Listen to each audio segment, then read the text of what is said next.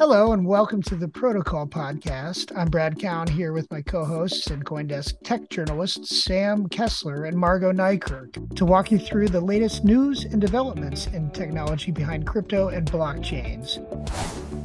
The different testnets have like different capabilities. I think Sepolia is the one that focuses more on applications, and Gurley is like more of a dress rehearsal for mainnet because in terms of size, it's bigger. And so they want to replace Gurley because they want a new testnet that's actually bigger than mainnet so that when they make these big protocol changes and there are more validators in these testnets, that when it hits mainnet, and which is a smaller amount of validators, if there are any hiccups in the bigger validator set, then it would run more smoothly anyway.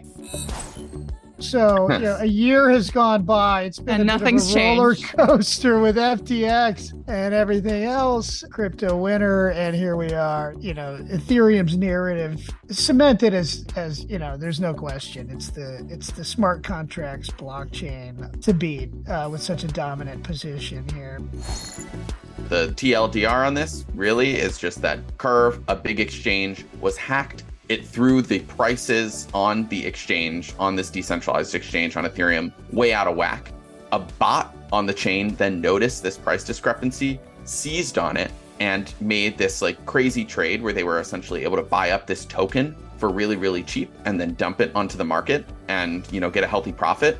But in order to ensure that the trade was processed before anybody else's, it paid a tip to the next validator who was chosen to, you know, add a block, um, write transaction to the chain. And it just so happened that this tip, a million dollars worth, went to Coinbase. Well, that's it. Thank you for listening to The Protocol Podcast. You can listen to us weekly on CoinDesk Podcast Network or wherever you get your podcasts.